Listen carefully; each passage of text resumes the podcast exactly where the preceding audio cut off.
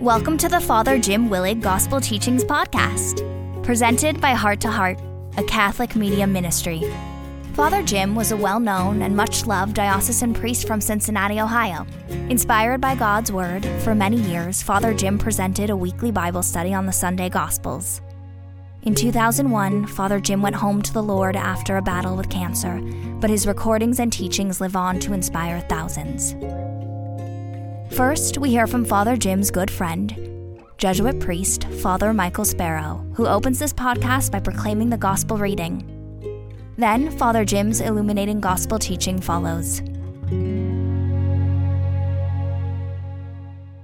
A reading from the Holy Gospel according to Luke. In those days, a decree went out from Caesar Augustus that the whole world should be enrolled. This was the first enrollment when Quirinius was governor of Syria. So all went to be enrolled, each to his own town. And Joseph too went up from Galilee, from the town of Nazareth, to Judea to the city of David that is called Bethlehem, because he was of the house and family of David, to be enrolled with Mary, his betrothed, who was with child. While they were there, the time came for her to have her child, and she gave birth to her firstborn son. She wrapped him in swaddling clothes and laid him in a manger because there was no room for them in the inn. Now there were shepherds in that region living in the fields and keeping the night watch over their flock. The angel of the Lord appeared to them, and the glory of the Lord shone around them and they were struck with great fear. The angel said to them, Do not be afraid, for behold, I proclaim to you good news of great joy that will be for all the people. For today, in the city of David, a Savior has been born for you who is Christ and Lord. And this will be a sign for you you will find an infant wrapped in swaddling clothes and lying in a manger. And suddenly, there was a multitude of the heavenly host with the angel, praising God and saying, Glory to God in the highest, and on earth peace to those on whom his favor rests the gospel of the Lord.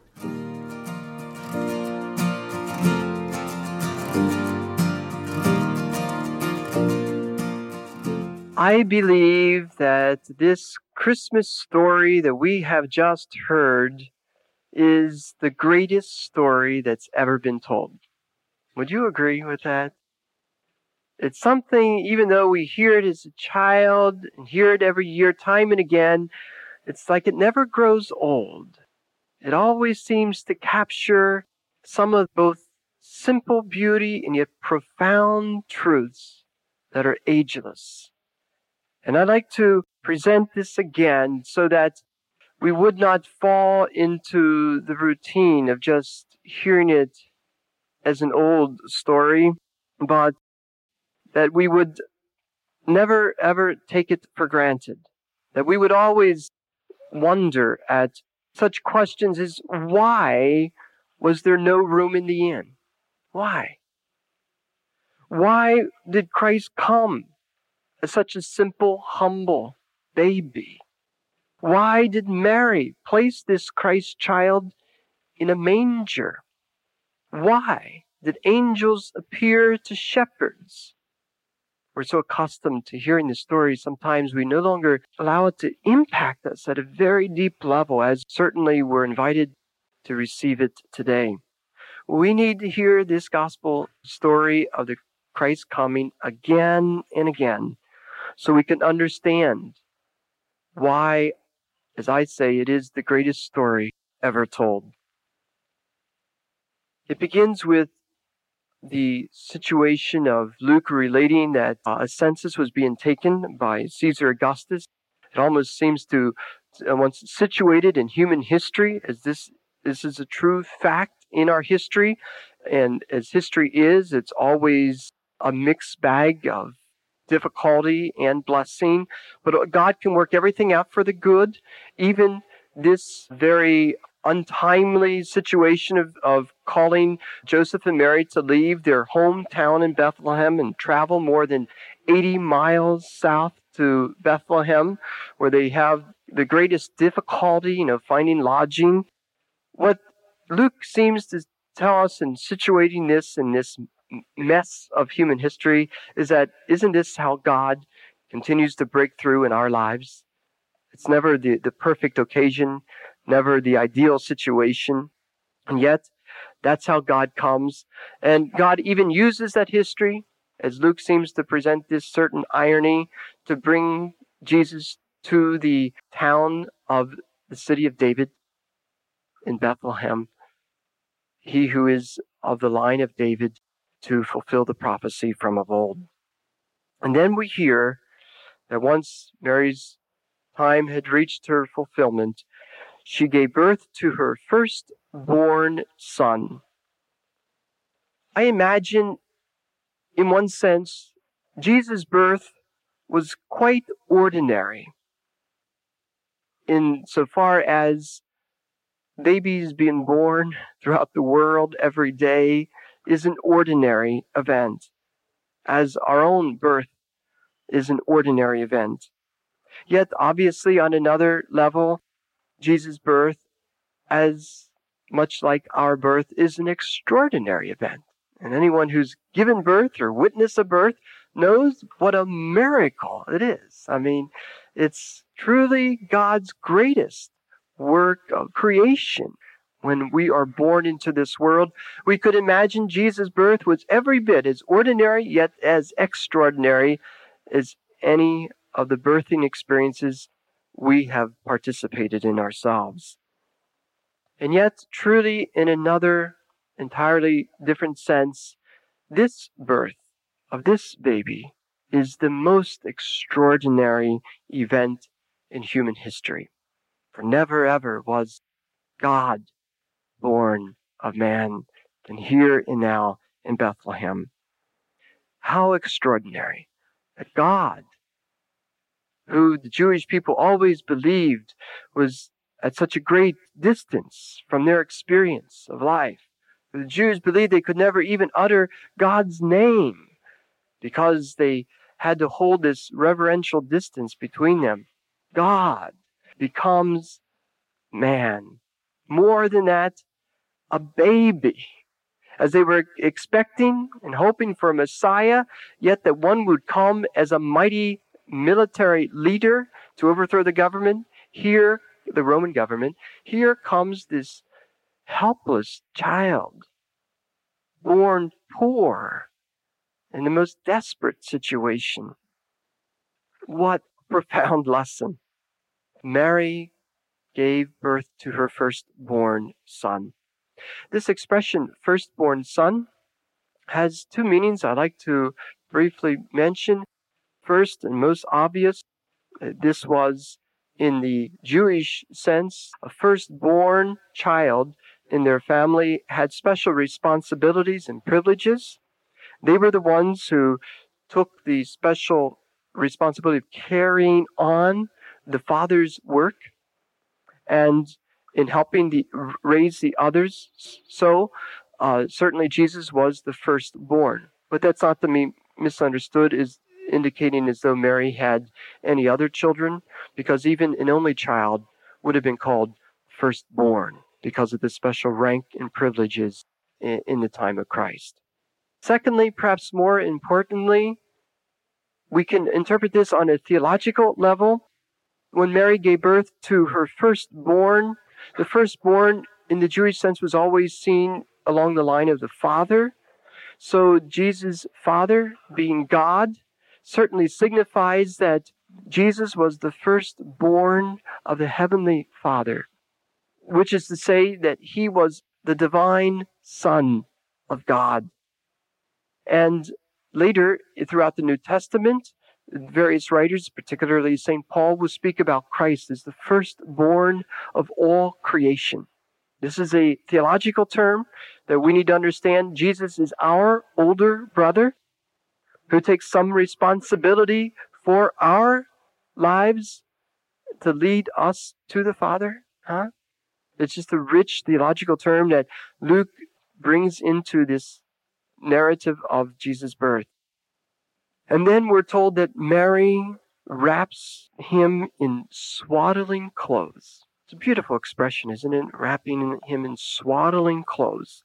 As certainly any mother back then and there in the ancient Palestine would have taken this long white linen strip of cloth and wrapping their baby in a in a tight blanket to keep him warm, as one needs to do, of course, immediately upon being born, especially in an outdoors environment, huh? But there's something, as you might suspect, on a deeper level that we could understand. In biblical times, clothing symbolized one's identity. And throughout the Gospels, you may have heard me relate this on different occasions. Clothing always was an outer sign of the inner person. Even as in the church in New Testament times, the baptized people put on Christ by putting the baptismal robe on. And we say they clothe themselves in Christ, even as we do today, to express their new identity. So when Mary wrapped Jesus in this swaddling clothes, it somehow expressed his own humanity that she, as a human, gave to her son. This humanness, that this firstborn son of the Heavenly Father, who is truly Son of God, is at the same time Son of Man, Son of Woman. There's a beautiful expression of this in the Byzantine art, in iconography. If you were to look at any icon of Christ. He wears a inner red regal robe signifying his divinity, but is almost always cloaked with an outer blue garment symbolizing his humanity. That Jesus put on this humanity as it was invested in him. You might see that in terms of Mary clothing him like any baby, like any ordinary human being. So that's what we see in these swaddling clothes, Jesus putting on humanity. But also, as you might recall my saying last week, that the infancy narratives are a prologue to the entire gospel, insofar as they already suggest and give slight hints to what will take place later on. Mary wrapping him in these swaddling clothes are almost seen as a premonition of many years later when she will wrap him in a white linen cloth and lay him in the tomb. Here, Jesus experiences the very tragedy of what it means to be human. And then Mary lays him in a manger. You might know that a manger is a feeding trough for animals. In ancient Palestine, most mangers were made of rock, actually, where wood was rather scarce and stone most plentiful. They would be either carved in a freestanding or hewn out of a rock bed, and oftentimes that would have provided such a feeding trough to animals. So Mary could have placed them in such a manger. Then again, this manger could have been an open courtyard in a type of inn setting, or then again in a corral for animals. It would have been a, a natural place to feed them, a stable, if you will. Or since caves were so plentiful there in the Bethlehem hillside, perhaps it was a cave. And you've seen these different settings, probably in different creche scenes. It doesn't matter. Luke really doesn't go into that kind of detail. All he seems to indicate is that Jesus was born poor and simple in the most rustic and, and yet simple way. But the fact that he seems to highlight the manger should raise our attention to asking the question why did Mary place him in a place where animals ate? Certainly, this is a striking image that would have been unlikely for any mother to do. It would have been much more likely, huh, to lay him on a mat.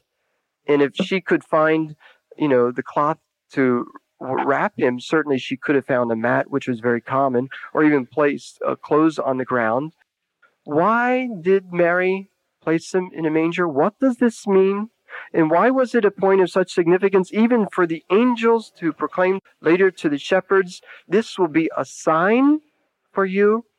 You will find an infant wrapped in swaddling clothes and lying in a manger.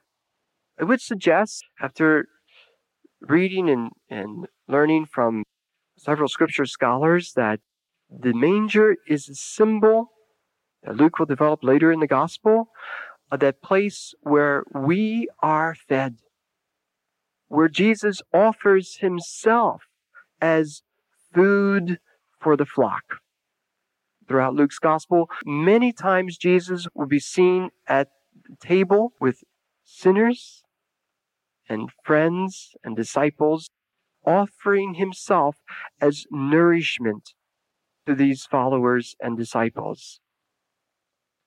This scene also brings to mind a Old Testament quote from Isaiah chapter 1 verse 3 that reads, "The ox knows its owner and the ass its master's manger, but the people of Israel do not understand." You know, it struck my curiosity. Did you ever wonder why in most crib sets that there's always an ox and a donkey? Have you ever wondered why? Why is it? This is why. Because of this Isaiah passage that says, even the ox and the ass will recognize the place of nourishment there in the manger. But will we recognize the source of our salvation, the source of our nourishment, as we approach the manger? Isn't it a wonderful symbol? maybe we have overlooked all these years, at least I have. And so we need to understand Jesus being placed in the manger is not unlike Jesus will place himself later on a cross. From crib to cross, Jesus offers himself as nourishment for our life. And certainly there on the table of the altar, where he gives himself time and again to us. Then we're told that there was no room for them in the inn. When Joseph and Mary came to the city of David, you would expect that this king of the city of David, this Messiah who has been promised to the line of David for, for generations upon generations, that they would receive him. Isn't it interesting that when the Savior of the world finally comes, the world, for the most part, does not recognize him nor receive him. We have to wonder at that. We have to ask ourselves that question is this happening again today? What is this in that we could understand how it applies? In the Greek term for in that is used in this gospel is the word katalyma. And katalyma is roughly translated in, but has a much broader meaning. It was explained to me that this could better be translated as a place where you receive hospitality. And so, what the evangelist Luke is saying is that Jesus could find no place or people where he could find hospitality or welcome. Now, there is of course, the paradox of the gospel. The world that is in such need of a Savior, and when the Savior comes, we're not able to accept Him and receive Him. In a sense, we have to ask the question of ourselves do we have room in the inn of our schedules, of our time, within our families, our homes, and within our hearts. Remember, the irony is that Jesus was promised through the, the, the, house of David, but when he came to the house of David, the city of David in Jerusalem, they did not receive him. Oftentimes I wonder, as the Lord comes to us in church, the very house of God, many times we don't even, what should I say, take notice of the gift of the Lord that comes to us here in this house, in the communion that we receive, in the community that we hold as the body of Christ? We have to ask ourselves this question, you know. Never forget the time on, on Christmas Eve at our late afternoon masses, we have a lot of people come. Uh, I'm sure that's true of you. It's just like, you know, the special group that comes just once or twice a year, you know. They're all there. But many more people we find, even street people come. And last year I was, a number of people were put off by this very um, foul smelling and rude acting and behaving street person came. And people asked me to ask him to leave. And I just couldn't because I thought, is this how Christ might appear? And I just think we need to take this gospel so serious of how we can repeat the same mistake of history. I, I think it happens without our recognizing or, or even knowing it. I think we need to recognize Jesus in the poor and the least likely to reflect him and and sometimes that's even in our immediate family uh, among our own relatives so that what I'm suggesting is that we look at there no room in the inn. We have to look at our own homes, our own parishes, our own workplaces, and find and ask, do we offer such a hospitality to welcome the stranger and the strange people in our life? Then we're told that there were shepherds in that locality living in the fields and keeping watch by turns over their flock. Luke presents the shepherds oddly, but yet so beautifully as the first to hear the good news and act on it. Now again, you would expect you know, if the, if the king of all creation comes, that there would be an entourage of, with a red carpet treatment of all the rich and famous people of the day coming out to greet him. Why did he pick such the blue collar worker of the day? These outdoors men who were not known for any kind of religiosity or piety. Why were they the first to see Jesus? Why were they the first to experience the Lord and then be the first to share the good news with others. Perhaps Luke is saying and suggesting that they're not unlike the apostles, these common men and women who would be called to be shepherds of the flock, the first to experience Jesus, invited to see him and hear him, know him and love him, and then be commissioned to go and tell the story of his good news to others. And aren't we those simple shepherds? Aren't we the ones being invited to come? Let us adore him. Finally, we're told in this beautiful gospel that the angel said to the shepherds, I come to proclaim good news to you. This day in David's city, a Savior has been born to you. Who is this angel? Now, I certainly believe in angels, and no doubt it occurred much as the Gospel's relating, but we need to understand it in terms of how we experience this happening today. I would suggest that this angel who comes to proclaim that good news is the same person in the evangelist who proclaims the same good news to us in this gospel. In fact, the word used here in this story for the good news is the same Greek word euangelion that's used for the word gospel, from which we have the word angel and evangelist. So what I'm saying is what the angels said to the shepherds, Luke the evangelist says to us. In other words, do you see we're right there, right here? in the same situation. We're being told this day in our city, a Savior is born unto us, Christ the Lord. And what will be our response? We are being invited to make a place for the Lord in our homes and in our hearts. We are being invited to come, go out of our way if we need to, prepare a way to come, let us adore Him. We are being encouraged to come before the manger, to find there our nourishment, our food for our soul. And we are being instructed to go and share this good news of Christ's love with others. The question I would have us ask is, how are we being invited to come into the story of Jesus who comes to us? How are we being invited to come into the story of Jesus who comes to us today as he did yesterday? Amen.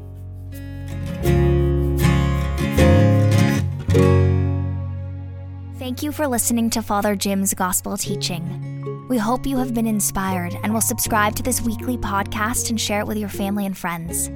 The mission of Heart to Heart is to proclaim the good news of God's Son, Jesus, to the entire world. For more inspirational teachings by Father Jim and Father Michael, visit our website, www.htoh.us. May God bless your heart and the hearts of all your loved ones.